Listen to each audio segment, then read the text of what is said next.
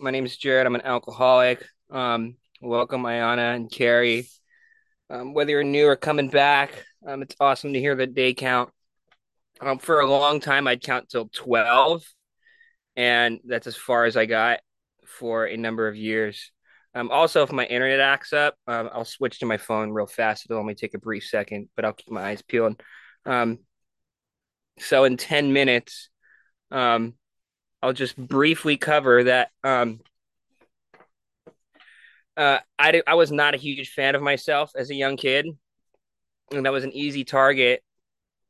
Um, I had motor tics really bad when I was young, and um, I just go to school fucking essentially hating life. And um, when I had found alcohol in particular, um, things escalated um, really fast to where that kind of became more of a priority in my life than um,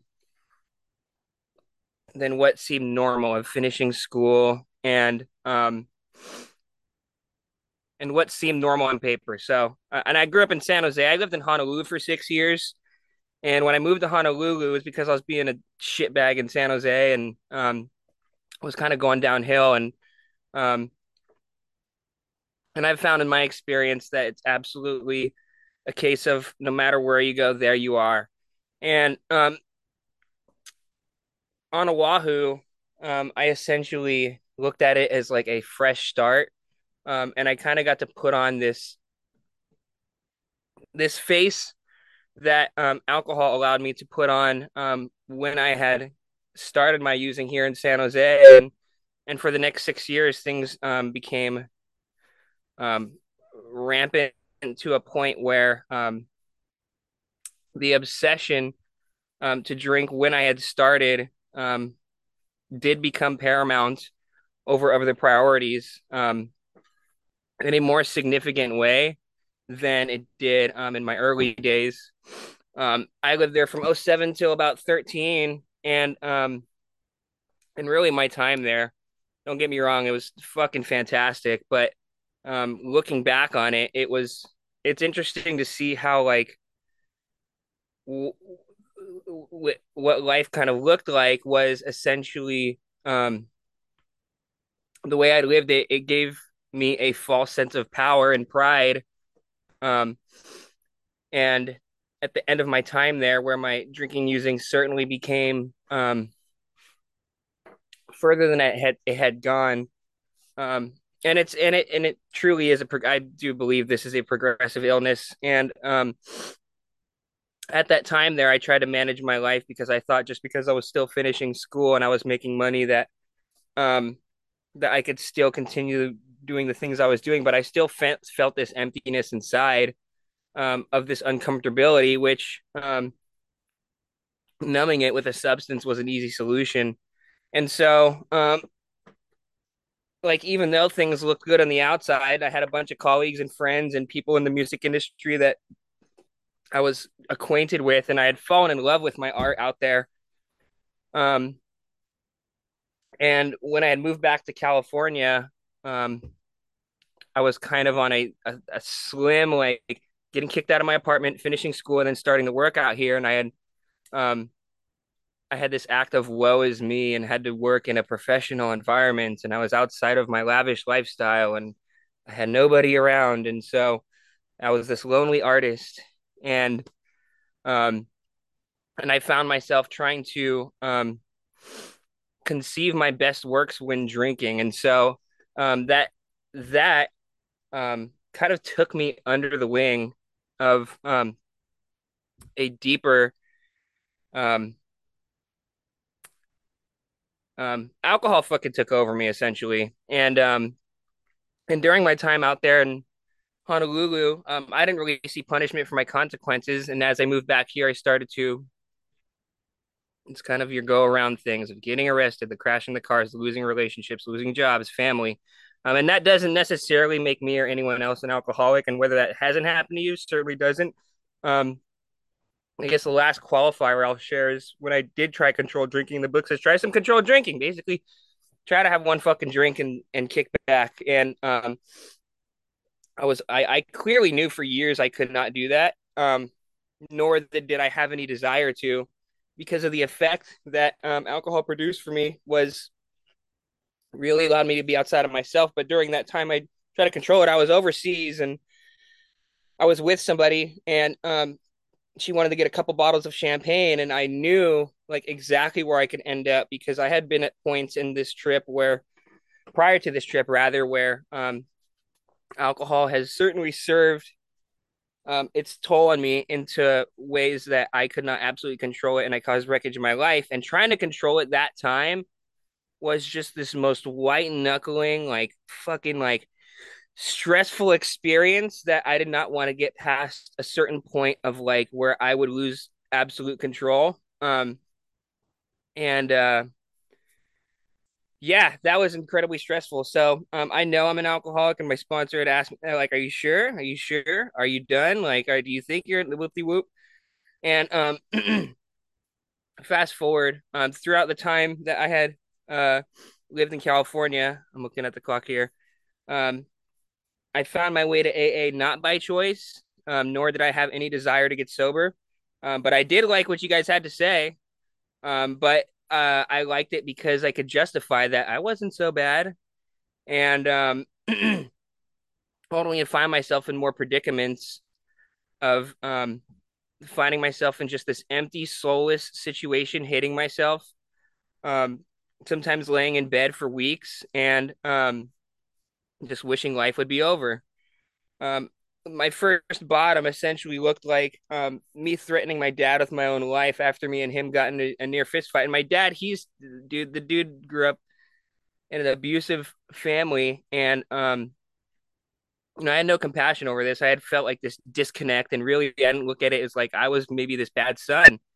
Um, and um, and that's one of the awesome things in this program is that like I got to see like you know what? Maybe the people that actually cared about me did the best they could. It's it it was it, it, and it always seemed like prior to coming back to these rooms, um, I got sober in August of 2020.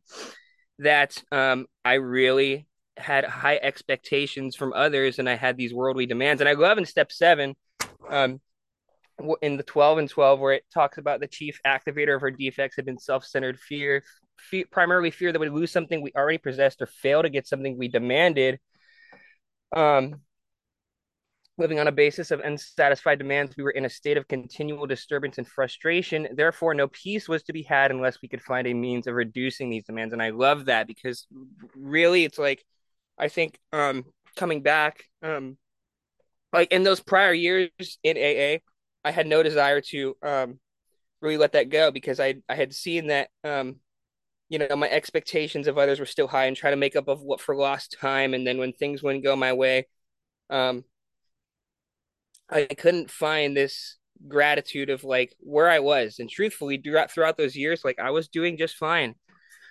And um and coming back like this and i'll just really wrap this up with this um i'm grateful that i was willing to just real i mean it's it's like the same things that you hear constantly of like um the the one thing you need to change is everything. And um i think that uh for me that was a a huge huge turnaround for me to just um say yes in the beginning and just really say like you know what? Maybe i really didn't give this a chance. And um and i had to get to that point of desperation. But unfortunately that point of bottom uh, for some people is um, they are no longer here on this planet.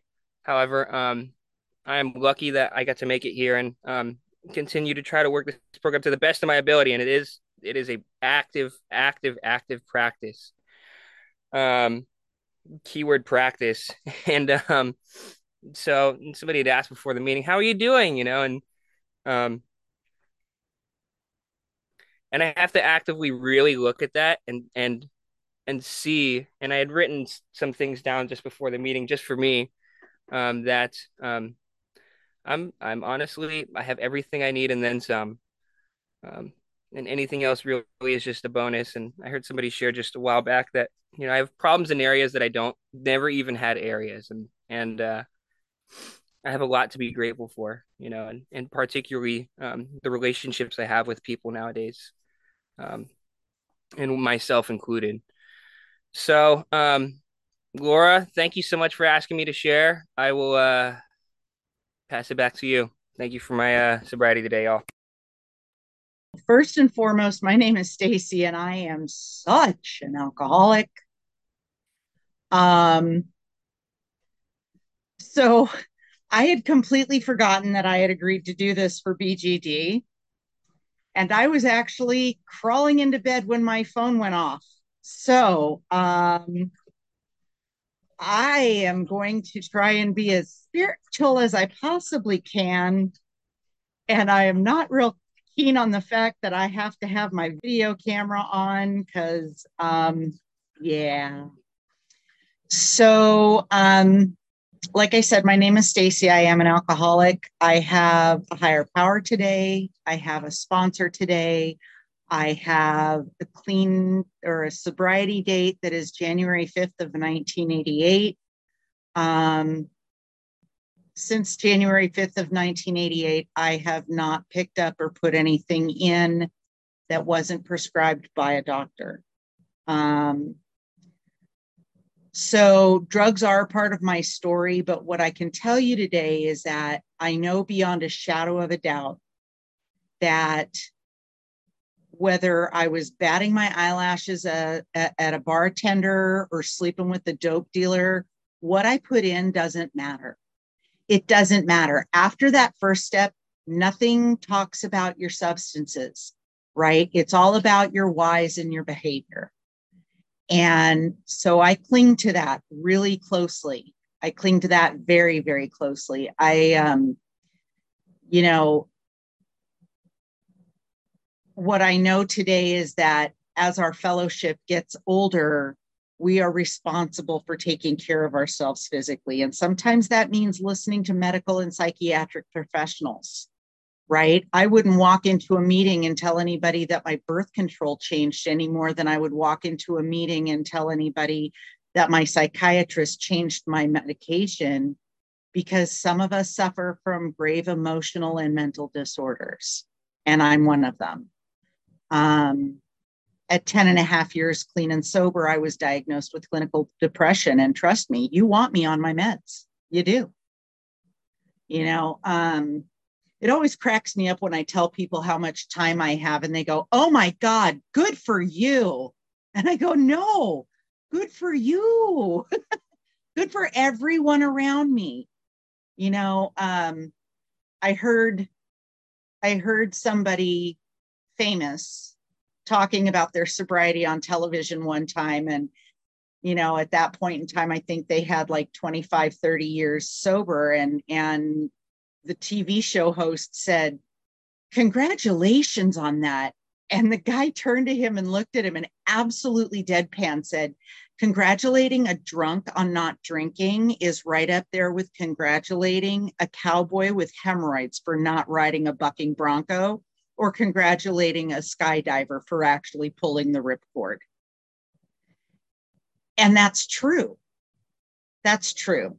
You know, um, so like my background my my you know i'm really grateful that this is a, only a 13 people meeting because you know it means that it doesn't matter that i look like this um my upbringing was i was born in canada raised in wisconsin for the first 10 years of my life and then i spent the next um up until four years ago in California. And I'm so sorry. I have to let my dog back in. Hang on one second. We're all about the pets.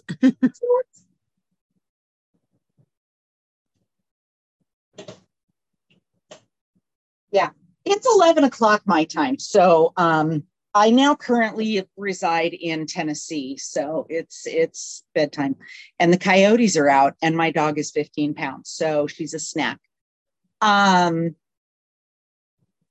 so my upbringing is that I grew up in a middle class Jewish family, drugs in my household came in a brown bottle with a white lid and a red label, and alcohol in our, in our home was reserved for special occasions. Like dad had, you know, specific things that my father was the one that was the cook in our household. And so my father had brandy for making like a hard brandy sauce to go on a peach cobbler, or he had whiskey for um, making barbecue sauce, or when you got sick, they might put a little shot of it in your tea.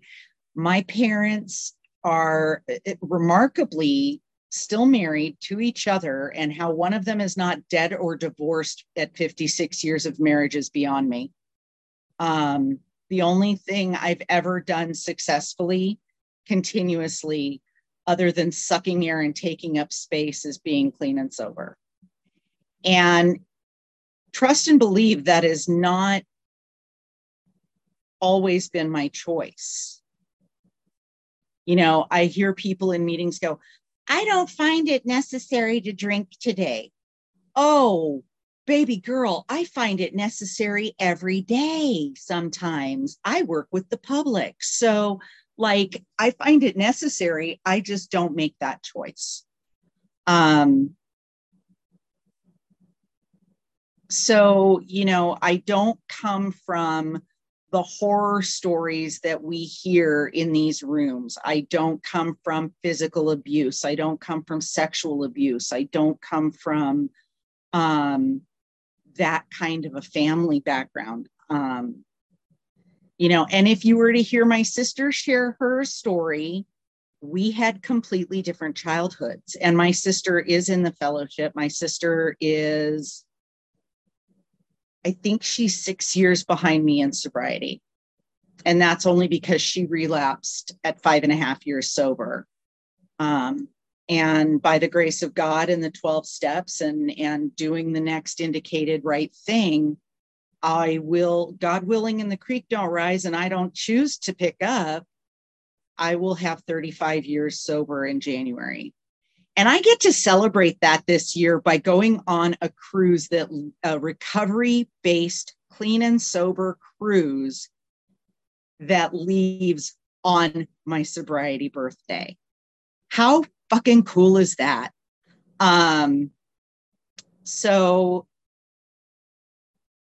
what I can tell you is that um, my substance of choice wasn't always alcohol my program of choice has become Alcoholics Anonymous. Um, my substance of choice wasn't always necessary an illicit chemical. Growing up, my substance of choice, my drug of choice, if you will, is your acknowledgement, your validation, and, and your attention right? So, like, I am an attention whore. So, yeah, I got my ass out of bed and came because you liked me. You really, really liked me. Um, you know, for me, growing up, I was never funny enough. I was never pretty enough. I was never tall enough. I was never thin enough. I was never smart enough. I was never fill in the blank enough. And that was what I was seeking. I was seeking that acknowledgement, that validation, that attention. And I would do and say whatever it took to get it. Um, in early recovery, I was the poster child for what not to do in a 12 step fellowship. Like we tell you, stay out of a relationship for your first year. I chased a man to Anaheim, California to go to a convention because he would sleep with me. Um, I I was absolutely predator ready. I was I was um, I was the girl in early recovery that flashed traffic, not to see what would happen with traffic, but to see what your response might be to my behavior. Um, I would love to tell you that I got better. I just got different. Um, I still want your attention and your validation, but I'm looking to get it in healthier ways today. Um, my drinking and using career was not long. but it was awful for me. You know, you want to compare it to somebody else's, I'm a lightweight. The bottom's where you choose to stop digging. And I quit digging 25 days short of my 19th birthday. I've been in the room since I was 18 years old. I will be 54 in January. Um, you know, if I had more time to prepare and think about this, something really profound might come out of my mouth. No guarantees on what's going to happen now. I got not, you know, I I'm just bleh. Um I don't sugarcoat shit. I'm not Willy Wonka. I don't pull punches. Um it's one of my it's one of those things that ended up on my steps as both a liability and an asset. Um, and so, you know, I've had some stuff. Life shows up whether I'm loaded or not. And I know that today. I've seen it happen. Um, at 18 months sober, I moved to Guam because I got engaged and he got stationed in Guam and he asked me to be there with him. And so I went and I ended up marrying him. That was at 19 years old, and I wasn't going to tell anybody I got married. And when I got home, I had to be honest. And I had to tell my parents that I got married. So, fast forward 30 years to the day I remarried that man. I wish I could tell you that that was a wonderful, happy, romantic relationship, but it was not. And currently we are separated, and he bought himself a beautiful home. We were going to build a, a house on the property that we bought. And I currently reside in a 45 foot travel trailer that we were living in, planning on building this house. And life shows up. Um, almost 12 years ago, I no, almost 17 years ago, I met and gotten, I didn't meet him then. I actually met him many years earlier, but I married my soulmate almost 12 years ago. And 31 days later, he was dead. Um, my second husband got brain cancer, the same kind that John McCain had, and had the ability and finances and positioning physically to be able to fight his cancer a little longer than my husband was able to. He had glioblastoma brain cancer. From diagnosis to death was six weeks.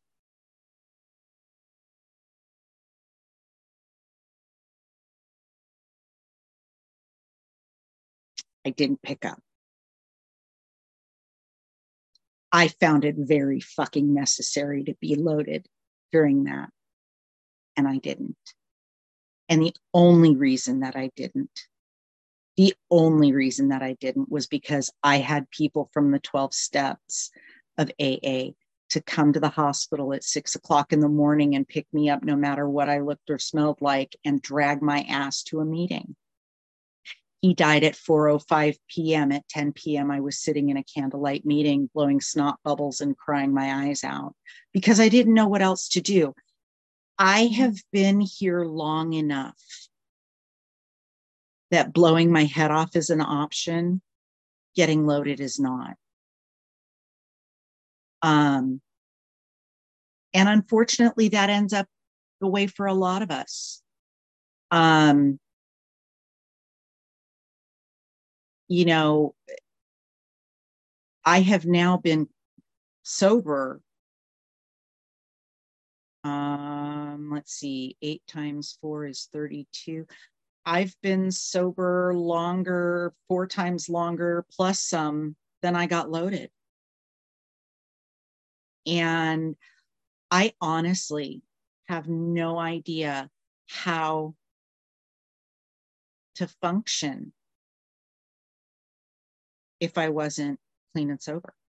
Um, when I got to the rooms, I didn't know how to balance a checkbook. I didn't know how to keep a job. I didn't know how to have healthy relationships. I'm still working on that one. Um, I had no concept of how to be a grown up. And I learned that in these rooms, sort of. You know, um, you know, if I share nothing else tonight with you, I want you to hear that life will continue to life on you, whether you're sober or not. How you choose to deal with it is the difference between life and death. You know, some of us have the ability to pick back up and come back here. Some of us don't get that option. And especially with some of the things that are out on the streets right now. Um, I've yet to hear of a death of alcohol with fentanyl poisoning, but you know what? It's only a matter of time. It's only a matter of time. Um, and that scares me enough to stay here you know when i got here they told me they told me things like um, i needed to learn how to be honest. And that there's a difference between cash register honesty and self honesty what i know today is that honesty without some tact is brutality. Um, for an example you go shopping with your girlfriend and your girlfriend says do these jeans make my butt look big? No honey it's your hips. Your hips make your butt look big that's brutal. Looking at that girl and saying or that that person whoever they may be and saying i've seen you wear better.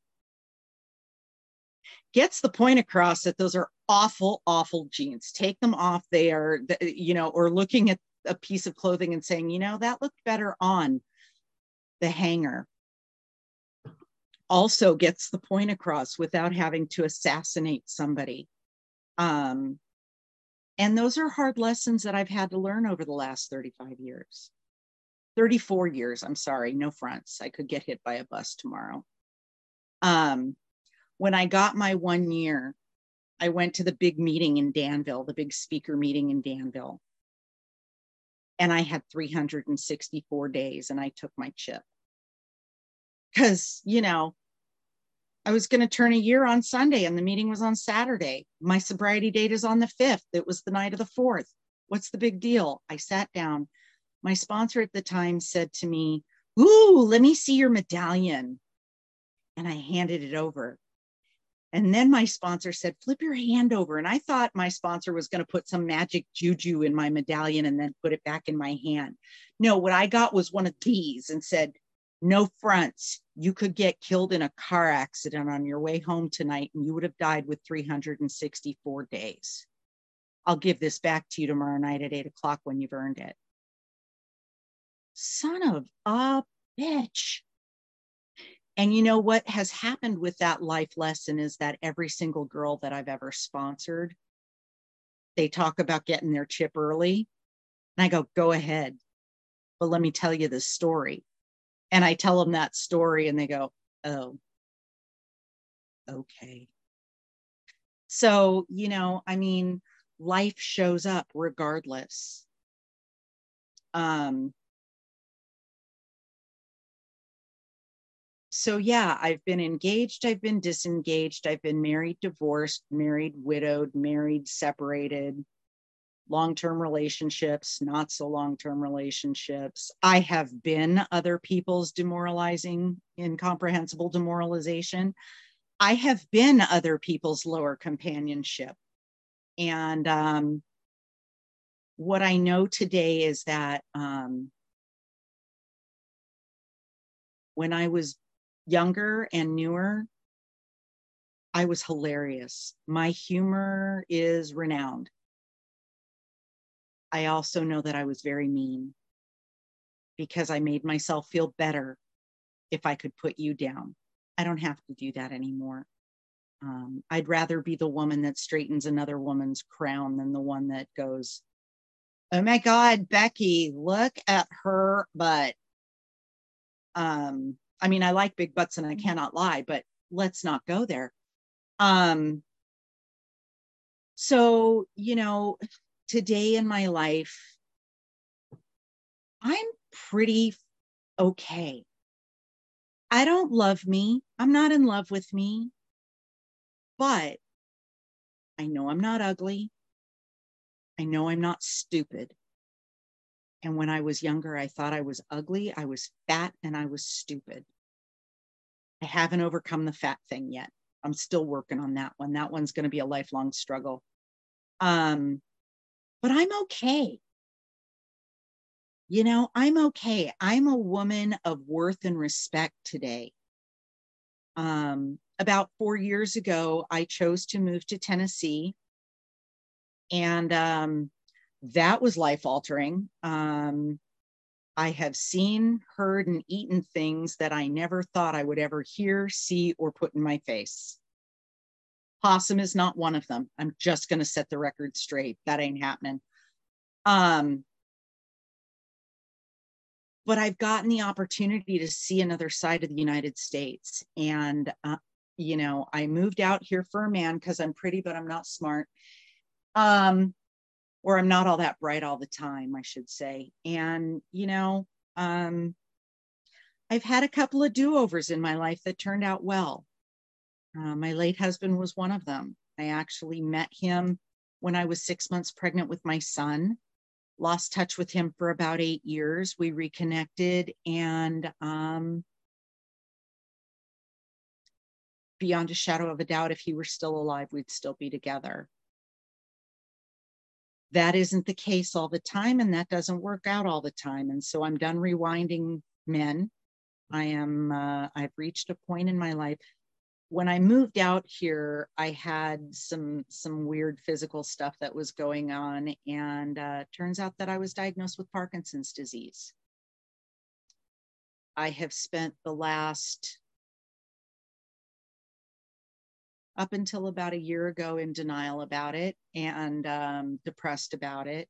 And um, I'm not doing the whole Michael J. Fox shaking thing yet, but you know, that may be in my future. What I've learned today is some acceptance.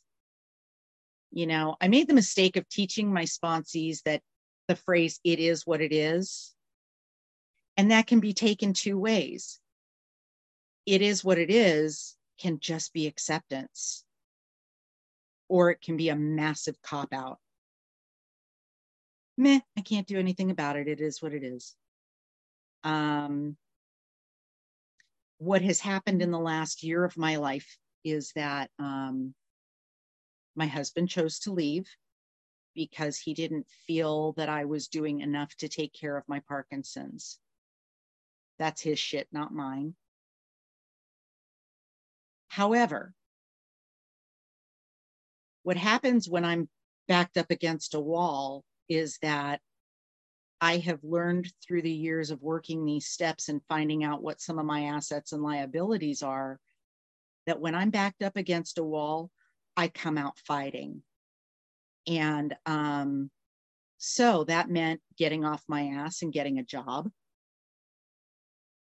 which sucked until I found a job where I get paid 17 hour dollars an hour to stay home and answer phones and I don't have to put on pants and I'm not doing porn.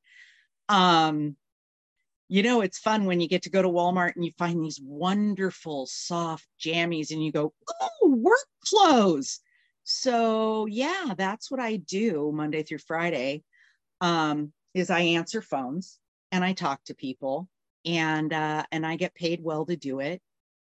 Um, I'm saving up to build my own house because if I want flowers, I go buy my own flowers.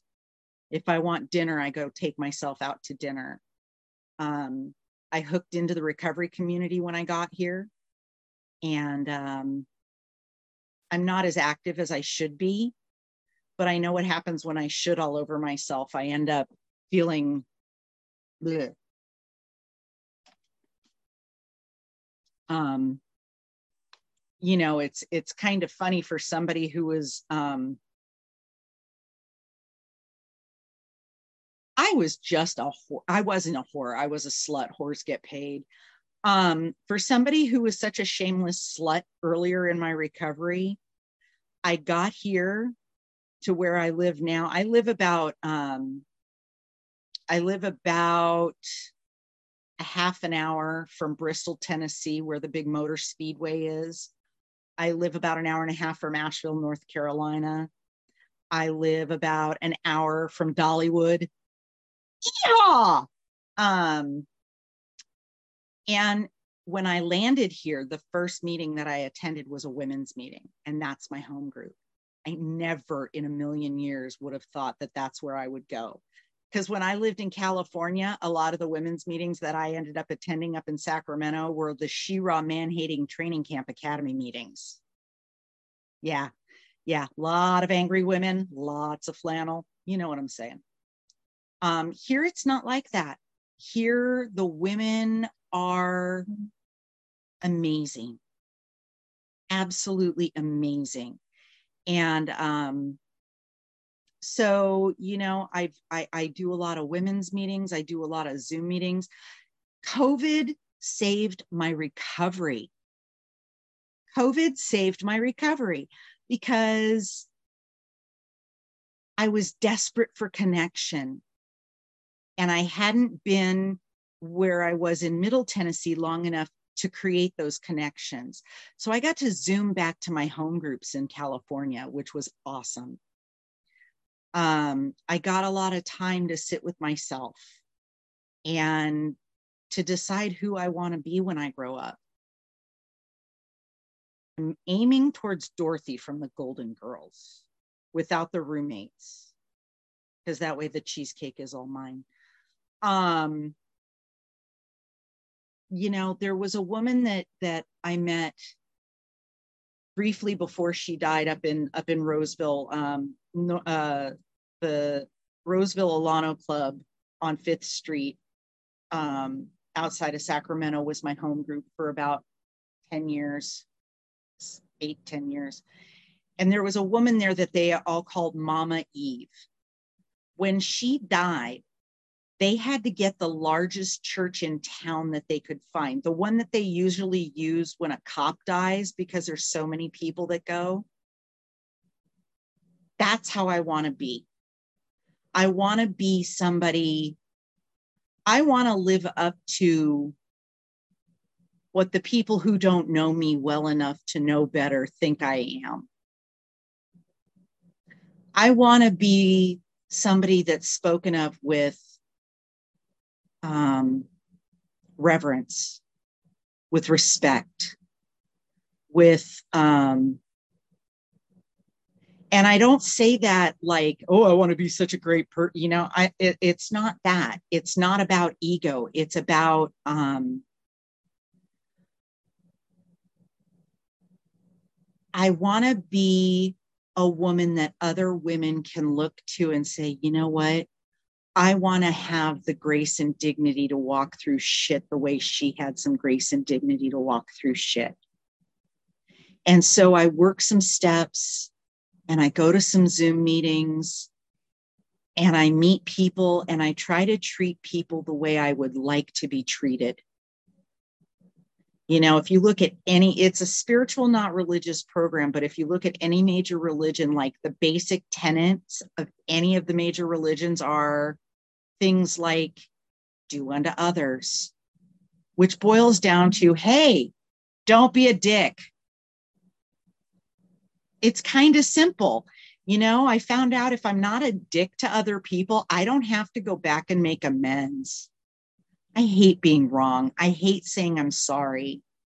I hate that with a purple passion. Like, I would rather have all of my teeth removed with no Novocaine than sincerely apologize. And some of the amends that I've had to make have been really painful ones. Like I did some some skeezy shit in my early recovery. And it wasn't until my son stole money from my pocket that I realized how much I had hurt my parents. Thank you. How much I had hurt my parents and what that actually felt like. Until something is done to you, you don't understand what you're what that effect is and how it makes you feel. And that goes both ways, right? Like, I know what it was like to, to be a newcomer taken out for coffee and not pay and, and have somebody go, I got this. I know you have no money. I got this. Ran into my old dealer at my first, one of my first meetings, like my second meeting. And a bunch of people were going for coffee after the meeting. And I tried to avoid him like the plague. And he's the one that invited me out. And then we ended up sitting there talking until three o'clock in the morning. And I had no money to pay for my meal. And he knew that. And he said, You know what? All I ask is number one, you don't owe me the 20 bucks you think you owe me. And number two, take a newcomer to breakfast. You know what ended up happening some 20 odd years later? I owned a restaurant. I owned my own restaurant. And I had a booth that I would save when I'd see people from the fellowship coming in with their sponsees. They got a pot of coffee and left the hell alone. And sometimes I told them, don't worry about picking up the tab. I paid that shit forward. Um, you know, I know I didn't delve into the steps as much as I would have liked to, but it's uh, midnight my time, and I've been up since six. Um, not an excuse, just the facts. So, you know, if you're new in the rooms and I said something that you related to, good, you're in the right place. If you're new in the rooms and I said something that pissed you the fuck off, good, you're in the right place. What I know today is that if I do a half assed job and I only put in half the work and I'm expecting a full time pay for half the work, I'm never going to get serenity. I'm never going to get it. You truly do get paid out what you put in. And I know that beyond a shadow of a doubt today. Um, don't pick up no matter what. There are no good no matter what's what I know today, beyond a shadow of a doubt, is that if I die tomorrow or tonight, because I live under the flight, flight path of our local airport, and I've always said that I'm not going out with some, you know, gentle good night. I'm going to get hit by like blue ice falling out of a 747. I'm getting taken out by a poopsicle. That's what's going to happen. So, because like anybody that knows me knows I tend to be a little dramatic.